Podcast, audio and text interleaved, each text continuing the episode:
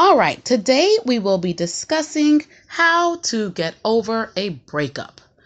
First, what's most important is to not try to force yourself to get over it. It is easy for you to naturally just want to move past it so the pain will stop because we know that breakups can be sad, depressing, and just awful. Like, just the worst feeling of, oh my God, all the dreams that I had of us being together and staying together, they're just not going to happen. And having to readjust to this new understanding of what your life is really going to be now that it didn't work out with the person that you might have possibly thought you were going to spend the rest of your life with. So, first, don't try to force yourself to get over it. You must be okay with the sadness and the uneasiness of the unknown, of okay, I've been with this person for this long and this is all I've known for this period of time. And me having to readjust to being single and just not really knowing what's in store, it can create, you know, sadness and, and nervousness and just constantly feeling unsure of what, you know, what's going to happen next.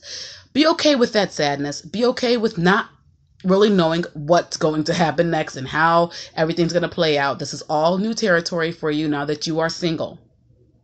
And when you're okay with the sadness and you allow sadness to have its moment, if you if you've ever seen the movie called Inside Out, where it really came down to the fact that sadness never had her moment, and the the truth is, a little bit of sadness helps you reflect on life. It helps you have more of an understanding and a more of an appreciation of of life and the things that you really want in life. So when you let sadness have its moments, you don't try to brush past that moment of oh my God, we're not going to be together be okay with the fact that you're freaking out. Be okay with the fact that you're a little sad.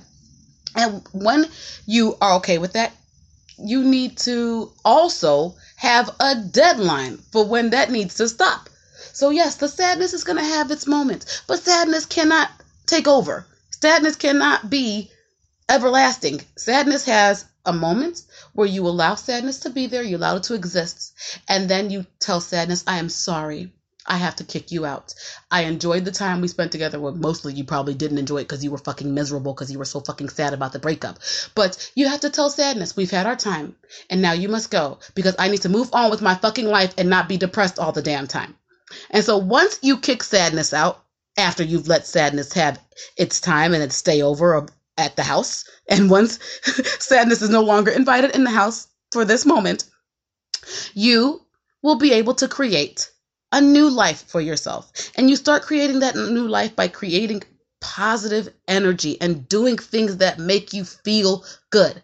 It is natural for the, the for you to want to start doing all those wonderful things immediately after after the breakup. Like I'm so glad we're I'm single. We're we're so not ever gonna get back together. Like I just I'm so glad I'm I'm this new person. I no longer need you, and so I'm gonna do all these fun things, and I'm gonna post all these great things of me on social media so you can see that I am over you and I'm living my life without you, and I'm just fine. To me, that only ends up biting you in the ass. To me, you want to do those things when you genuinely feel that way. Don't do those things when you're trying to cover up some hurt that you're currently feeling to make the other person feel awful. I don't know how the breakup happened. You know, everybody has their own situations. But the bottom line is don't fake it. Don't fake that you're happy when you're miserable. Don't post every single moment and every single journey.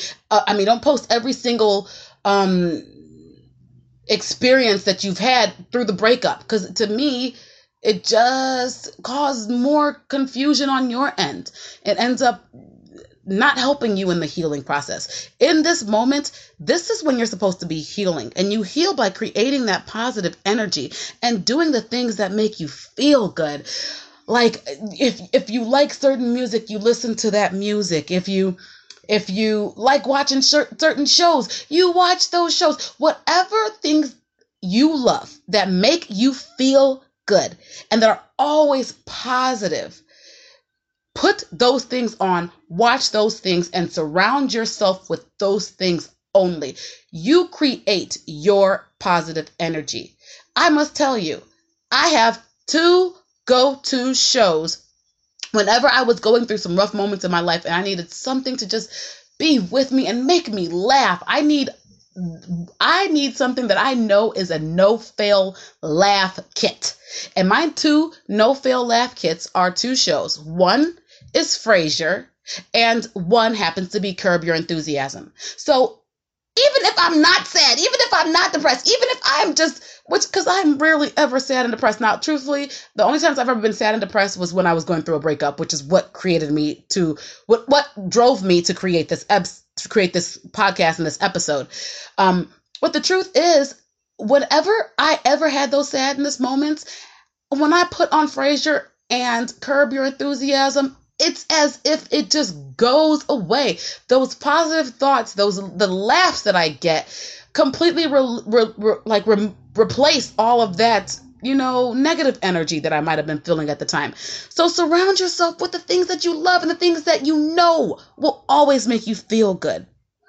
And then um, also remember, do not jump into another relationship. The biggest mistake people make when they break up with someone is they feel like, oh, well, since it didn't work with us, I'm gonna show you by dating somebody else, and it's gonna we're gonna be together forever. And nine times out of ten, your ass will not be together forever with with whoever it is that you rebound with. Because yes, it is a rebound when you jump out of one relationship just to jump into another one, just so you could prove a fucking point. And that point was pointless at the end of the day if it doesn't work out with you and the new guy. So do not jump into another relationship. I cannot stress that enough. If you break up with someone and there is some form of sadness within you and you are just trying to get back at that other person by dating someone else, that is the biggest mistake you will ever make when it comes to getting over a breakup. You want to be single. You need to learn how to date you. Only date yourself. Okay, that's my rule. Get to know yourself. Fall in love with yourself. This is so vital. I cannot stress it enough. When I fell in love with myself was the greatest moment of my life. That was a moment that I was like, damn, Christine, you really are the shit. Okay? Like, you need to know it. And until you learn to fall in love with yourself, no matter how many people fall in love with you, it will have no value. You must fall in love with yourself first and foremost. No one else's love can replace the love for self. And when you fall in love with yourself, you are so much more pleasant to be with. You're easier to date, you're easy to easier to understand because when you know yourself, it's easier for you to communicate with others what you want for yourself so that you have less fights and disagreements because they weren't sure they weren't really sure of what the hell you wanted. So fall in love with yourself when you're breaking up. When you go through this breakup, Fall in love with yourself. Date yourself. Take yourself to the movies. Take yourself to dinner. Take yourself to breakfast. I don't care what the hell you do. Do it with yourself and by yourself and learn to love yourself. And when you learn to love yourself and you no longer feel the need to be in a relationship, when you no longer feel that, oh my God, I just need someone to hold me and be with me at all times, companionship is great. Yes, I have to admit, it is wonderful to have somebody. But when you learn to be okay with not being in a relationship and truly be okay, not just telling yourself, I don't really need a man, but secretly you're like, oh, I can't wait till I get a man. When you truly learn to be okay with being with yourself, then and only then will you be ready for a relationship. Learn to love yourself. Learn to understand that if you Love yourself. No one else's love can compare. And that you are a better person and you are easier to be around and you are easier to understand and appreciate. Then you will be so much more understanding in your new relationship. You will be so much more uh, of an asset as opposed to uh, uh, a stress factor for your new mate. They're going to think, oh, I hit the jackpot. I don't have to solve her problems. She know who she is. I don't have to tell her she's beautiful 10 times a day for her to feel beautiful. My girl wakes up every morning knowing she's beautiful. My girl wakes up every morning knowing that she is the shit.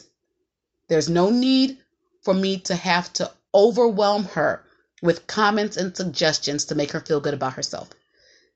When you can do that, you will truly be ready for your new relationship and you will truly be healed from your past breakup. All right, you guys, I hope you love this podcast as much as I love you.